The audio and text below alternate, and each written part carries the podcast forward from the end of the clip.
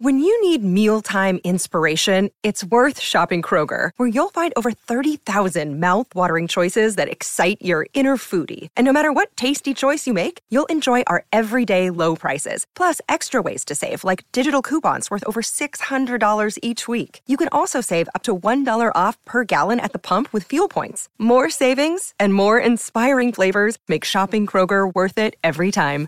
Kroger, fresh for everyone. Fuel restrictions apply. Hey, everybody, welcome to the Singletracks Podcast.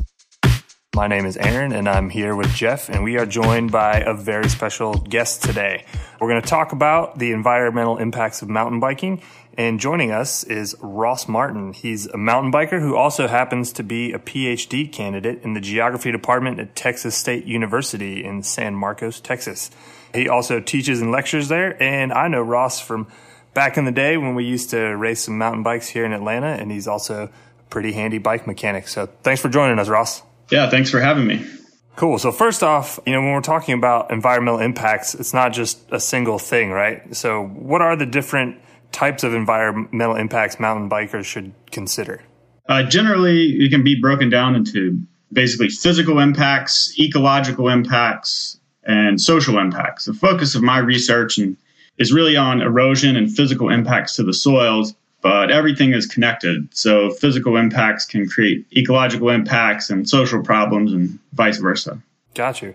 Probably one of the, the most visible impacts to mountain bikers is the vegetation, right? Because you know, after all, some vegetation is going to be disturbed in the construction and riding of a trail.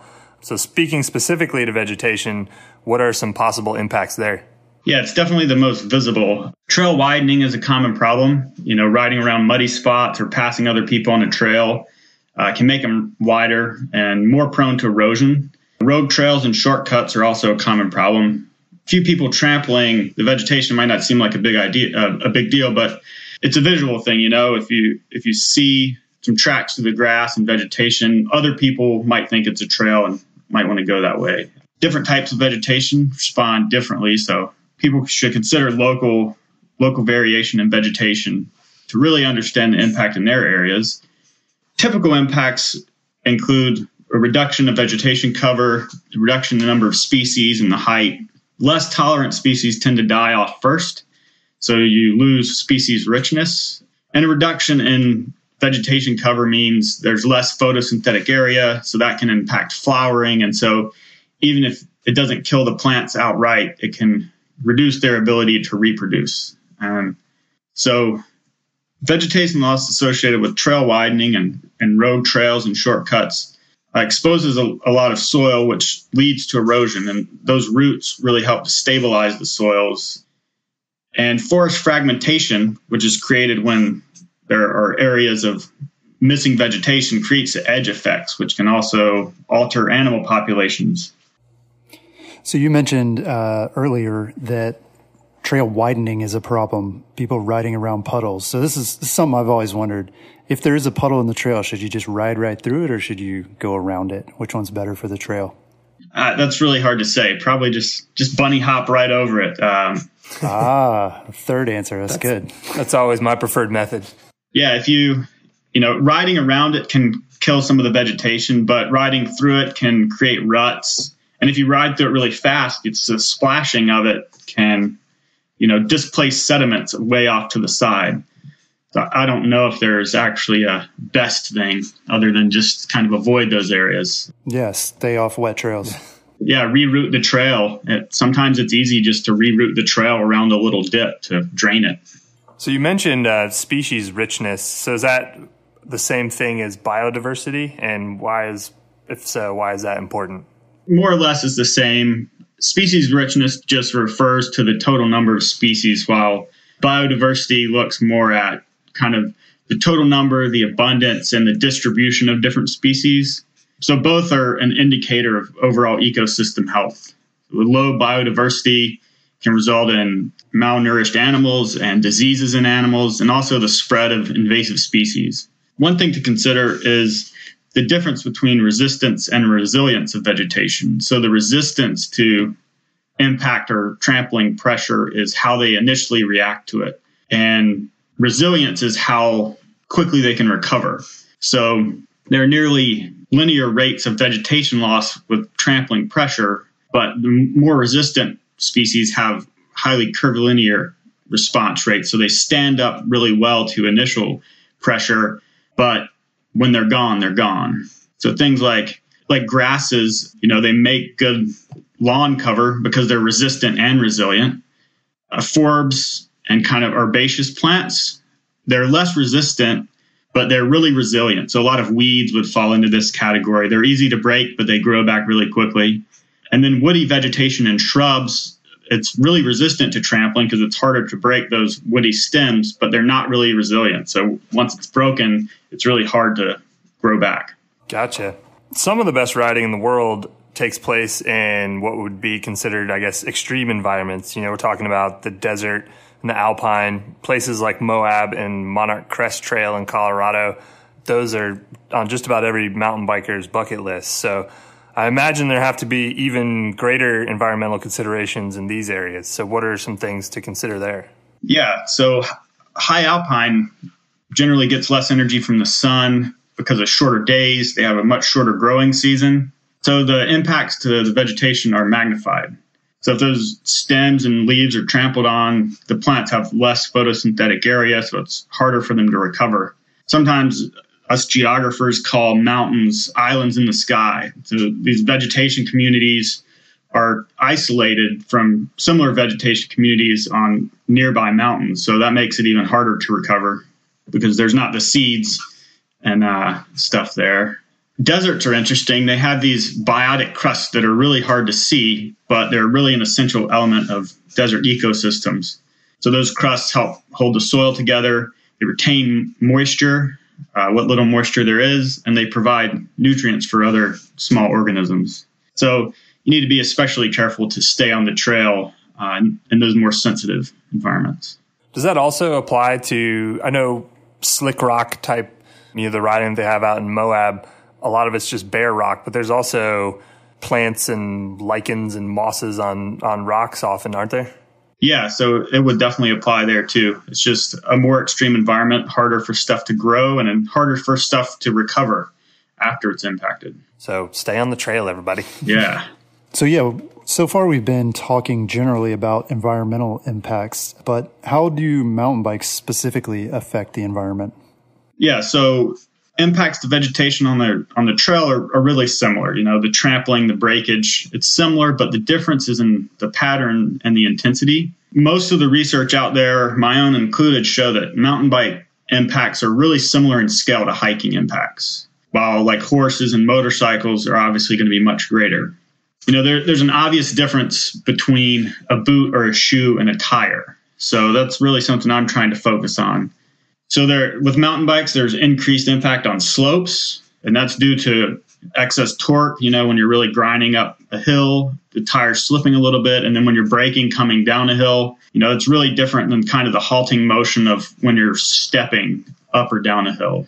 Uh, mountain bikes have higher impacts at low trampling rates because if you think about the difference between a tire and a boot, a tire has a continuous contact patch on the ground, uh, but there's spatial gaps in between the footsteps. So the initial impact of a mountain bike is higher, but once you get up to you know maybe 100 or 200 uh, passes by the by a user, uh, it really equalizes. Once you get enough of enough people walking past that area to fill in those gaps of the footprints, uh, right. the impact becomes really pretty equal. I think that has impacts for yielding on trails. You know, the typical rule is that the bikers yield to hikers, which is, I think, mainly due to safety. But should a big group ride, you know, get off the trail and yield to a couple of walkers in a sensitive environment? I think it's important kind of questions to ask. Oh, that is interesting. Yeah, so it really comes down to contact area, weight. So the contact area is just the surface area that's in contact with the ground and the weight of the hiker or the biker or whatever. So if you think of a cyclocross bike as a really small and narrow uh, contact patch and you know whatever the rider and bike weight is compare that to like a fat bike that has a really large contact patch on the ground. So the pressure of a fat bike is going to be much less which that's what makes them floaty to ride on snow and sand. So maybe they'd be better in more sensitive environments. I don't know. But in my like kind of rudimentary measurements, a, a 29 by two inch tire is about the same size as a, is about the same contact pressure as a, as one foot. So it's, you know, pretty equal contact pressure there. And so with vegetation, it, it doesn't really matter how much weight it is. If it's enough weight, if it's over the threshold to break the vegetation, it's going to break it. And that's different than the soil impacts where just more weight is more compaction. Yeah, you know, mountain bikers are definitely attuned to the dirt on trails. You know, we talk a lot about loam and hero dirt and moon dust and all the various sort of soil conditions that are present on trails. So, what are mountain bike impacts on the soil itself, and how does that play into the environmental impacts? Yeah, this is kind of my area of focus. I really love all the words that mountain bikers have for different soil conditions. Uh, one day I want to do a big project to like quantify hero dirt, but we'll see. Yeah, isn't I mean it's like uh, you always hear that the Eskimos right have like a million words for snow. Yeah, so yeah. Mountain bikers we have that many words for dirt. So yeah, yeah, it's kind of cool. So yeah, most of the soil impacts come during trail construction phase. It's really soil compaction is what makes a trail a trail. It's what makes a trail stick around, you know, from year to year. But the soil impacts we don't want are those when people go off trail and create shortcuts and stuff like that. So soil compaction is really heavily researched. Uh, there's a good deal of research about soil compaction and trails.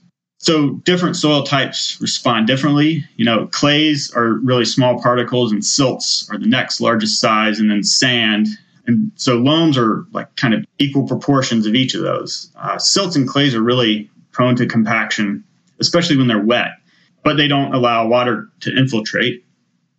And um, some of them are also cohesive, so it takes a long time for compacted clays to recover from compaction.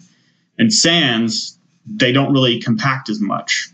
So they also allow water to, to infiltrate, but they're they're not as much fun they're not as much fun to ride. That's why loams are good. You know, kind of soils with mixed components are much better because they compact a little bit. So, you know, the trail surface is nice and compact to ride, but they also allow a little bit of infiltration. So, soil compaction, it does a lot of things. Um, off trail, it can hinder root development, so that can change what type of vegetation is able to grow there. It changes the way water reacts with the trail. So the water availability to the roots and also the way the water drains. And it can even change the soil chemistry. One of the big uh, effects of soil compaction is that it reduces infiltration. And when the water can't soak into the ground, it leads to overland flow and, and channeling of water, which can cause kind of secondary erosion. So this is a major focus, or it should be, for trail building and maintenance. The action of bikes, just the tires can erode trails, but the force of water has a much greater potential to erode the trails. So when the soil is compacted, it kind of creates a low spot, and then the water is always going to find the lowest spot to, to flow. And so if trails, if they're not built properly to divert the water off the trail, they can create these conduits for flow and just lead to a lot of erosion. So clay, because it is can be cohesive, it's less prone to widening and it's a smooth surface, but it's worse for, for infiltration. So you're going to get a lot more overland flow in clay soils than uh, you know sandy soils from the water can infiltrate more. Uh, that's why you always see big puddles like at uh, Bull and Jake Mountain in Dahlonega. It's a lot of clay up there, so the parts that are are sloped are baked solid, but then at the bottom all when all that's compacted in, you have a great place for water to pool. And since there's no way for that water to infiltrate the ground, yeah, you get big old puddles. Exactly. So, yeah, the soil is really de- determined by um, a combination of geology and vegetation. So, up in those mountains, you probably have some schists, I think, and maybe some granites that erode to, to form some clays. So, those types of soils they're going to be they're going to compact easy and that's different than other type of soils that may have more uh, like quartz in them that would erode to to sandstones um, where they won't compact as much and might drain a little better. So there aren't a whole lot of that, of uh, studies about how fast it takes soils to recover, but the ones that are out there show that it takes you know maybe six or ten years for soil to recover. So like temporary closures of trails, which are a common thing to do, aren't that effective unless you can really close them for a long period of time. The vegetation might grow back, but usually it's altered vegetation. It's not the native vegetation. Man, that's uh, yeah. So I guess just closing it for a couple days after the rain isn't uh, isn't going to do much for long term. So you mentioned some of the different kinds of soil. Is there anything such thing as an, ideal soil for trail building, in your opinion? I don't know. Uh, like I said, I think mixed particle sizes are the best, like loams and sandy or gravelly silts or clays, because it's kind of the best of both worlds. It compacts up enough to to stay a nice narrow trail, but it also allows some drainage. And it, it's really more about the alignment or the design of the trail for a specific soil type. So you might want to avoid uh, certain slopes or certain trail alignment in a clay soil, like the ones you mentioned before. You really, if it's clay, you really want to stay on sloped areas and avoid the low lying areas. While if it was a more sandy soil or a rocky soil, it's not going to be a, as big of a deal to have a trail through the low low lying areas. So it's it's more about how the the trail is aligned on specific soil types. So based on what we're talking about, it seems like erosion is one of the major things that can impact a trail. And we see this a lot around here, and I'm sure a lot of areas as well, especially where we have sandy soils. So, good example here is a trail system called Chicopee Woods. And at those trails, it's like every time you go out there, the roots seem to get taller and taller because, you know, the sand is just, or the soil rather, is getting eroded away. Uh, so could you talk a little bit about erosion and how the process works and maybe um, how you can slow that down? Yeah, for that example, it's, you know, the difference between clay and sand. One of the big differences that the cohesiveness. So sandy soils aren't cohesive, so it's really easy to spread them apart and move them around while clays will really stick together. But really, you know, like I said at the beginning, that everything is connected. The reduction in vegetation or the trail widening means that you lose all the roots that really hold the soils together. And then if you have overland flow, there's a lot of potential for erosion from the water. You know, if you've ever had to hose your bike off after a muddy or a dirty ride, you know, that's all erosion that you're taking with you. So it's a fun experiment, you know, go to weigh your bike right before a ride, weigh your clean bike, and then after a dirty ride, just to see how much dirt you're moving from the trail. You, you know, you might be surprised. Yeah, and it adds up over hundreds, if not thousands, of riders. You know, yeah. especially somewhere like Chicopee, where on any weekend, yeah, you probably get a couple hundred riders easily. Yeah. Yeah. So you know, a few grams or something of soil really adds up quickly. I guess the bigger impacts of soil erosion are truncating the soil profile. So soils are really kind of well developed with different profiles in the soil that have kind of different chemical compositions, and it takes a really long time for them to to form that way. And if you truncate truncate the soil profile, you're taking off the top organic layer that is used for vegetation growth. So if you remove that, then it hinders vegetation growth in the future, which you know, in vegetation, the roots hold the soil down. So it's kind of this feedback cycle. Soil er- erosion is really dependent on uh, slopes. So just being on a slope, there's a lot more potential energy for the soils and rocks and stuff to move, especially if you're grabbing on the brakes or really trying to crank up the hill. There's just a lot more energy associated on slopes. It's really dependent on user frequency as well. So the more riders, the more erosion there's going to be. That's you know that seems to be a constant in most of the research I've looked at, especially my own. And again, it, it's different with different soil types and different geology. So in really rocky areas, you're much less likely to get deep erosion. So you're not going to get a really entrenched trail because the rocks prevent that. But the rocks can kind of move sideways, and so the erosion is going to be wider than deeper in rocky areas. While where like clay, when you have a lot of compaction and overland flow, the water is just going to dig deeper and deeper. So that's where you're going to get those really deep V shaped trails. Also, something that a lot of people don't talk about is erosion when it's dry. So, due to the surface tension of water, the water holds the particles together, especially smaller particles. And so, really, dry soils can be really prone to erosion just as much as wet soils.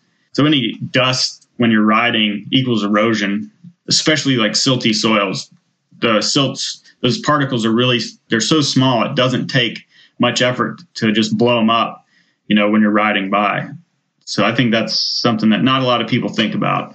Yeah, we've been seeing a lot of that. It seems this summer, particularly out west, a lot of the trails, the videos we've been seeing are just, they're just really, really dusty. That moon dust is, yeah. I guess it's another type of soil that people talk about. Yeah. Yeah. I, I, was out in Whistler last month and they had a really dry summer, lots of forest fires, but yeah, the, the soil is just bone dry there. And I was talking to a trail builder and he said that is a, a major problem there because the soil, it dries out and then, you know, people are riding it. So that's causing it to erode, but just it being so dry. And then when you have wind come through, that blows the soil away. So even without people riding a trail, uh, it can still get eroded if it's too dry. So, yeah, what kind of research have you done or uh, studies have you seen about how mountain bikes specifically impact erosion? Um, again, it's really similar to just kind of general hiking impacts. It's just a difference in pattern. So, I think I mentioned before excess torque when you're trying to crank up a hill or skidding, that all can move rocks. You know, if you're bombing down a hill and you're hearing rocks falling behind you, that's erosion. The soil compaction, again, that leads to erosion. One thing that I'm trying to look at is a lot of the research out there kind of looks at a bike as a static unit and they're like, you know, here's a bike and a bike tire and here's a, a hiker with a boot but I'm trying to look at how bikers flow through the trail. So sometimes you you know a biker's going to kind of float over some things so that there's might be less erosion there, but then if you hit a hard turn, um, there are more forces there, so that maybe you have more erosion going through turns and things like that. What about other bikes that are coming onto the scene? So you know you talked about fat bikes, but we're also hearing about e-bikes and how there's studies being done about whether they contribute more or less to erosion uh, what have you seen with that in terms of the different types of bikes? There's not a whole lot about it, but it really it comes down to weight and torque. The erosion really comes down to weight and torque, and you know, with an e-bike, uh, anybody out there can have you know 300 or 400 watts to put down, and so going up a hill, that's just giving a lot more people a lot more excess torque. So they also weigh more with the batteries and everything, and so just more weight and more torque is going to be lead to more erosion. Yeah, that's I was going to say one of the big marketing things if you look at e-bikes, you know, the the key stats that they give you are like torque and you know, power. And so, yeah, torque is definitely something that they excel at, uh, which isn't necessarily good for trails and the weight, as you mentioned. Yeah, just like motorcycles, you know, they can really just lay on the throttle going up a hill um, and that's an impact that mountain bikers really don't have because as a mountain biker, you you really want to be kind of balance the power going uphill. You don't want to waste power by spinning out your wheels. But with an e-bike, maybe that's not something you're so concerned with.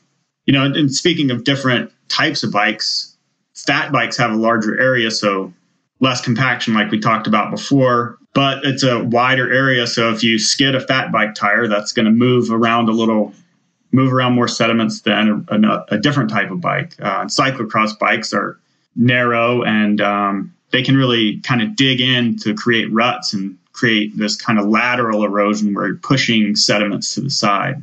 Yeah, speaking of fat bikes, is there have there been studies done on the impact of fat bikes on snow?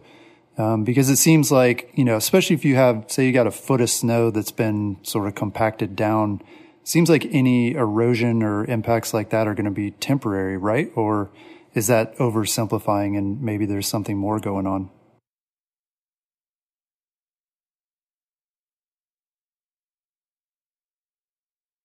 Yeah. Well, I, yeah, I've heard some argue that, um, for example, I think in Yellowstone National Park, they were studying whether mountain bikes could could ride in the winter there because you know, national park bikes aren't allowed uh, during most of the year, but there are like snowmobile trails and things like that where the argument goes that you're just riding on top of the snow, which is on top of the soil. And so there's no impact, which makes sense to me. But yeah, I just, I just didn't know if there's any support for that. I don't know. I, I think that there would be some impact. I don't know of any specific studies, but it seems like if you're compacting the snow really tightly, then it's going to kind of put some force on the on the soil below it. I, I don't know. That would be something really interesting to look at. Yeah. What about uh, what about other user groups too? We've talked about that a little before, but uh, what about hikers and and horse riders? Yeah, that's it's definitely different. Like I mentioned before, that you know the difference between tires and boots or horse hoofs. There's obvious difference there. There was a really interesting study that simulated rain conditions over these experimental plots. And then they had a hiker go back and forth and horse go back and forth and mountain bikes and motorcycles.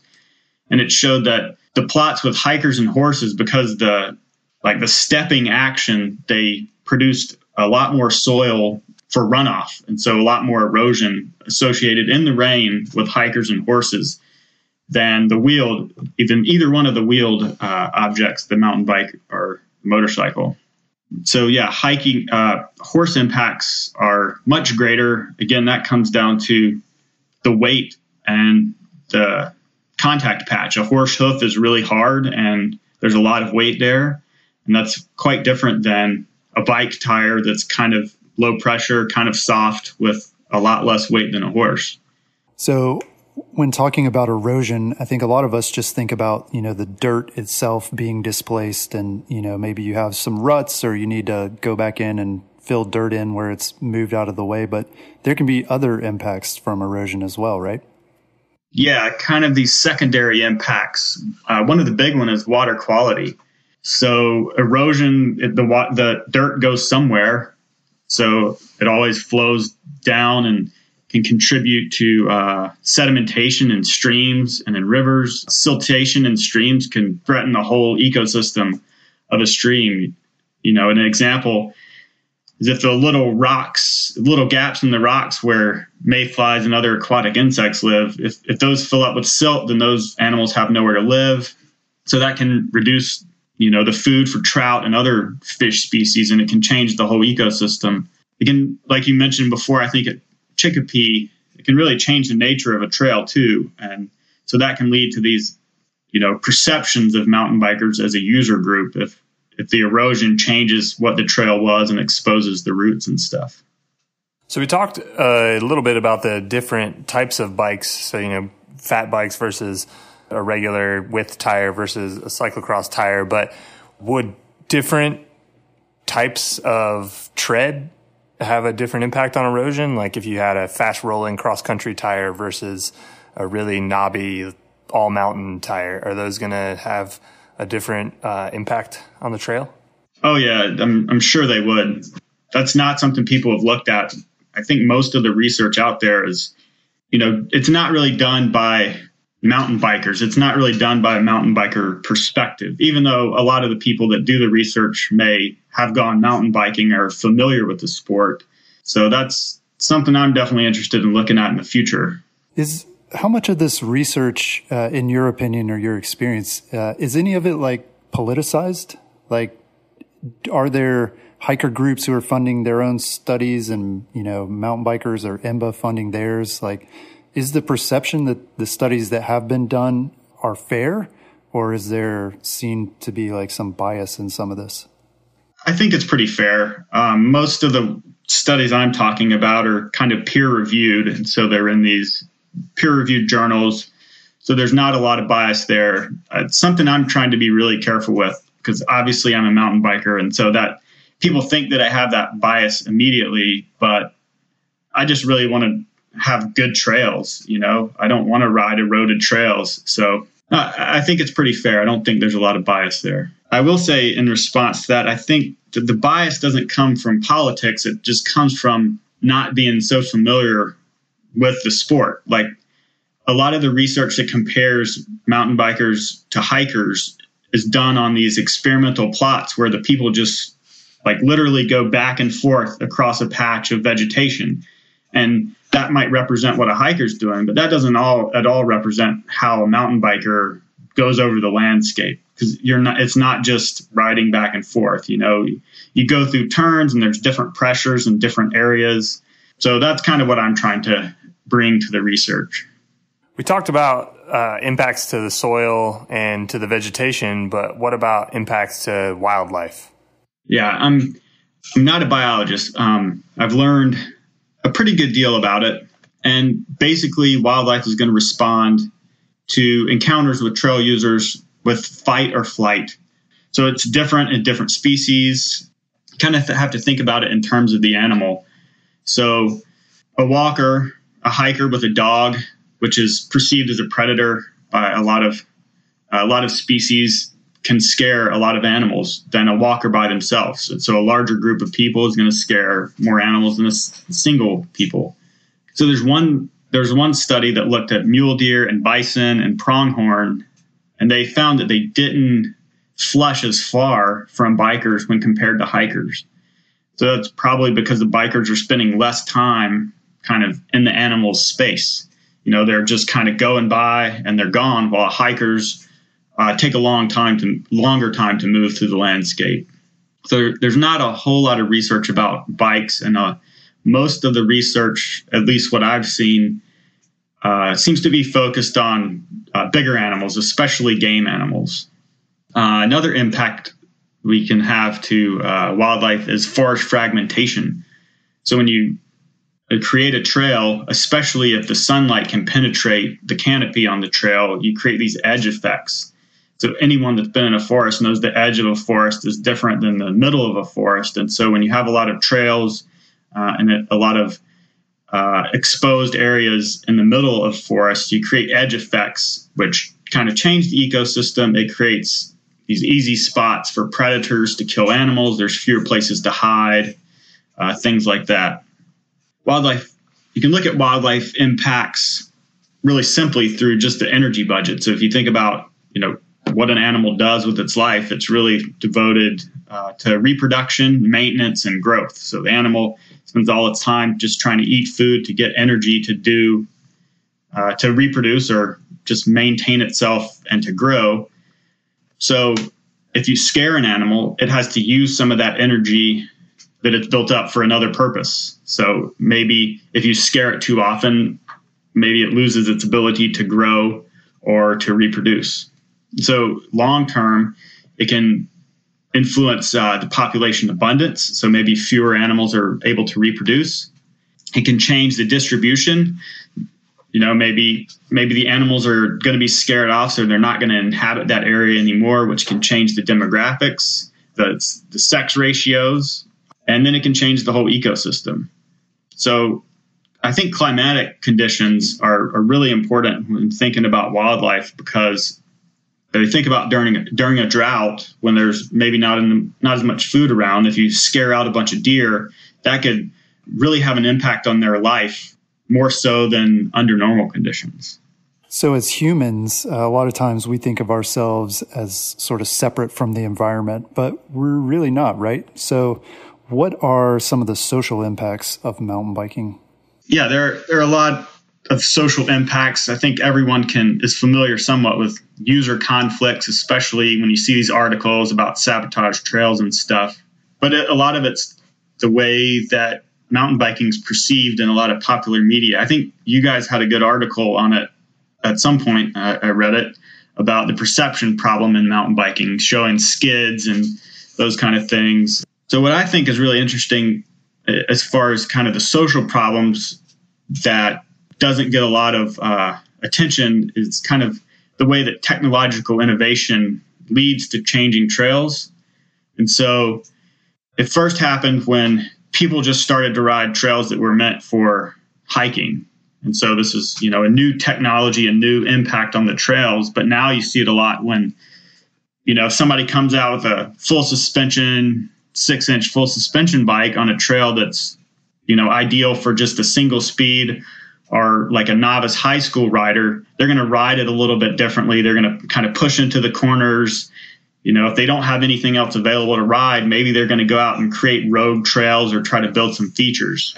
Yeah, that's one of the questions we've asked is, you know, what's what's driving bikes? Is is it is bike are bikes driving the way that we're building trails or are we building trails for the bikes? I think it is kind of a vicious cycle where or maybe not vicious, maybe it's virtuous, I don't know, but they both tend to influence each other. And I remember seeing a, a photo, I think it was on an IMBA calendar a couple years ago. Uh, one of the months had a photo of this, you know, like flow trail type thing, obviously machine built, uh, like at a downhill resort. And this thing looked like a highway, you know, it's like there's this beautiful scenery on either side of it, this, you know, alpine meadow. And there's just this like 10 foot wide, you know, jump line going down it. And it just, it was very stark, like to see that contrast between, you know, nature and, and what people had built for mountain biking. And, and I don't know if it's a bad thing. And, you know, people have private land, they can do whatever they want. But yeah, it definitely raises some interesting questions. Yeah, I think that progression is really interesting. That's kind of a, a back and forth. Know, that you see that with it, just the whole enduro scene, you know, it kind of came from this kind of gap you have cross country and downhill, and then those kind of spread apart, and then enduro popped up. I also think it's interesting if you look at the mountain bike course from the Rio Olympics, the entire thing was constructed. You know, it wasn't actually uh, a trail for the landscape, like boulders and logs were all placed in place to provide the features. If you want to do some some homework, it's really fun to watch the uh, if you Google the 1992 World Cup downhill race and then look at a downhill race from the past few years, I mean, the difference is kind of astounding.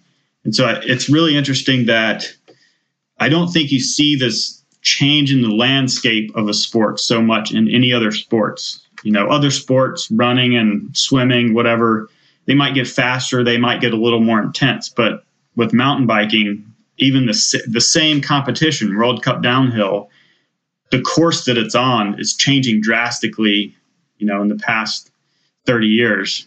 So yeah, with, you know, stiffer forks and stiffer axles, you're building up the bikes to be stiffer, which means that all those forces are being placed back onto the landscape. And so it's not a bad thing, but you really have to think about it when you're building or maintaining a trail or even buying a bike. I think I think people really need to think about what trails they're going to ride when they buy a bike, not what's the coolest bike they can get. Under the umbrella of social impacts, I think uh, probably falls political considerations, right? There's a lot of politics involved in building and maintaining trails and working with different user groups, right? Yeah, definitely.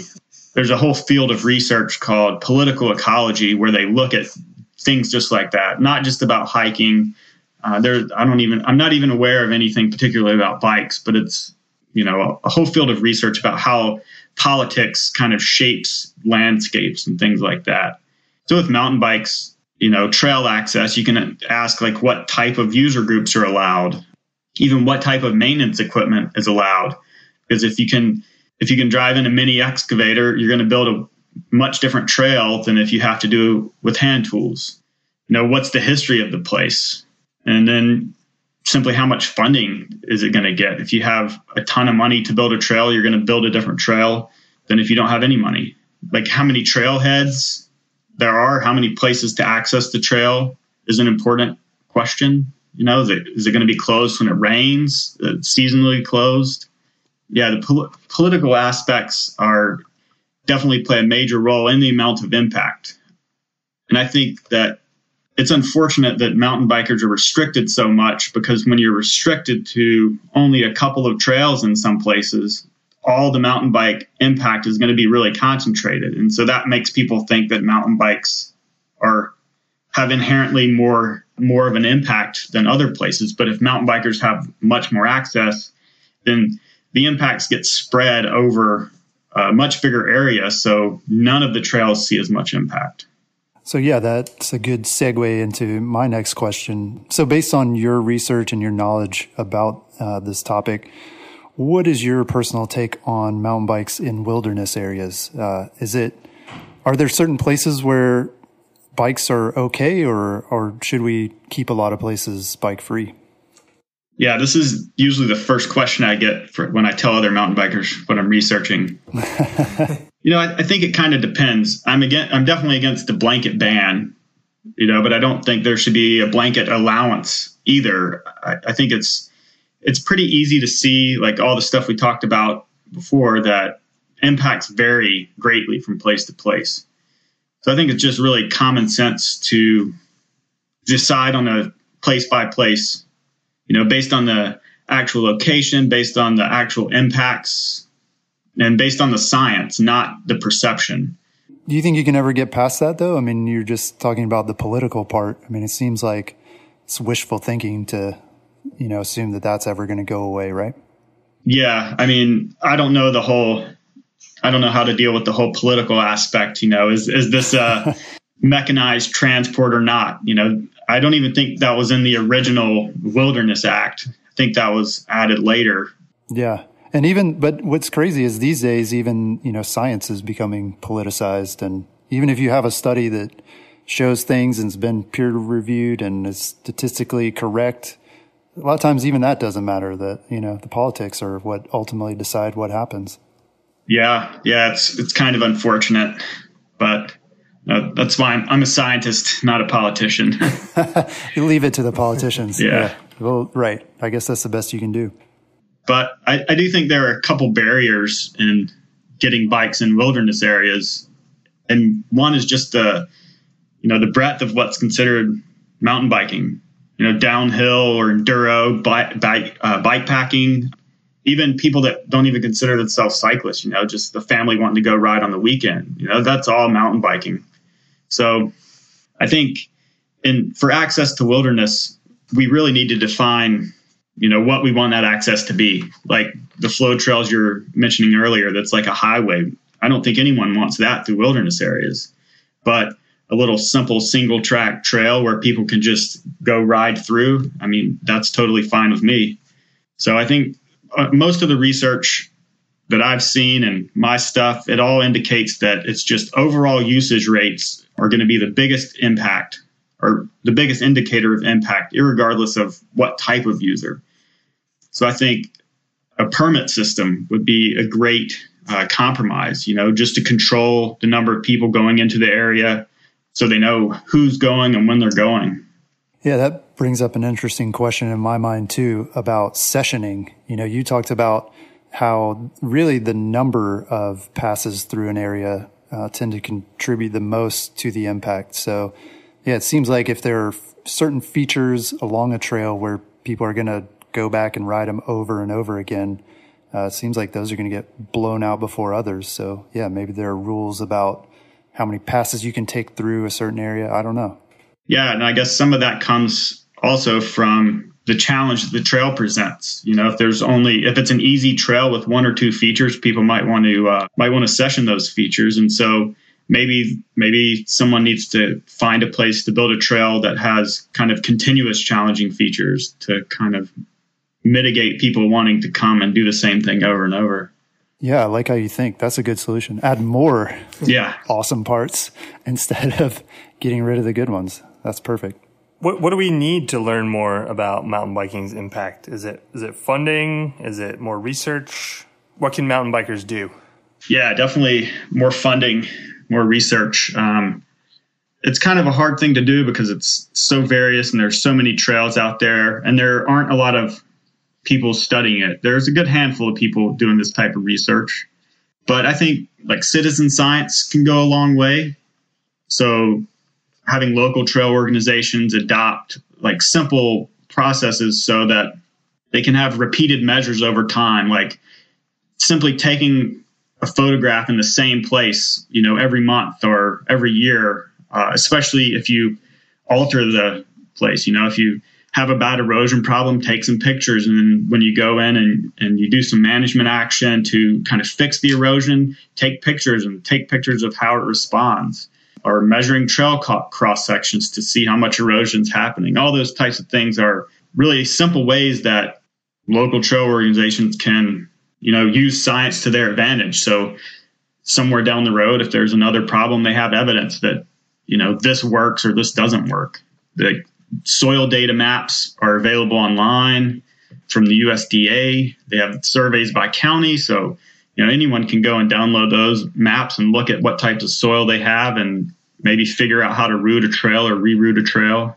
Places like IMBA could really do a lot to uh, teach people more about impacts and the way to collect and analyze data uh, instead of just you know teaching people how to build berms, which is great, but most people out there don't need to know how to build trails, especially when rogue trails are a problem. You know, they need to learn what the problems are before you can learn how to fix them.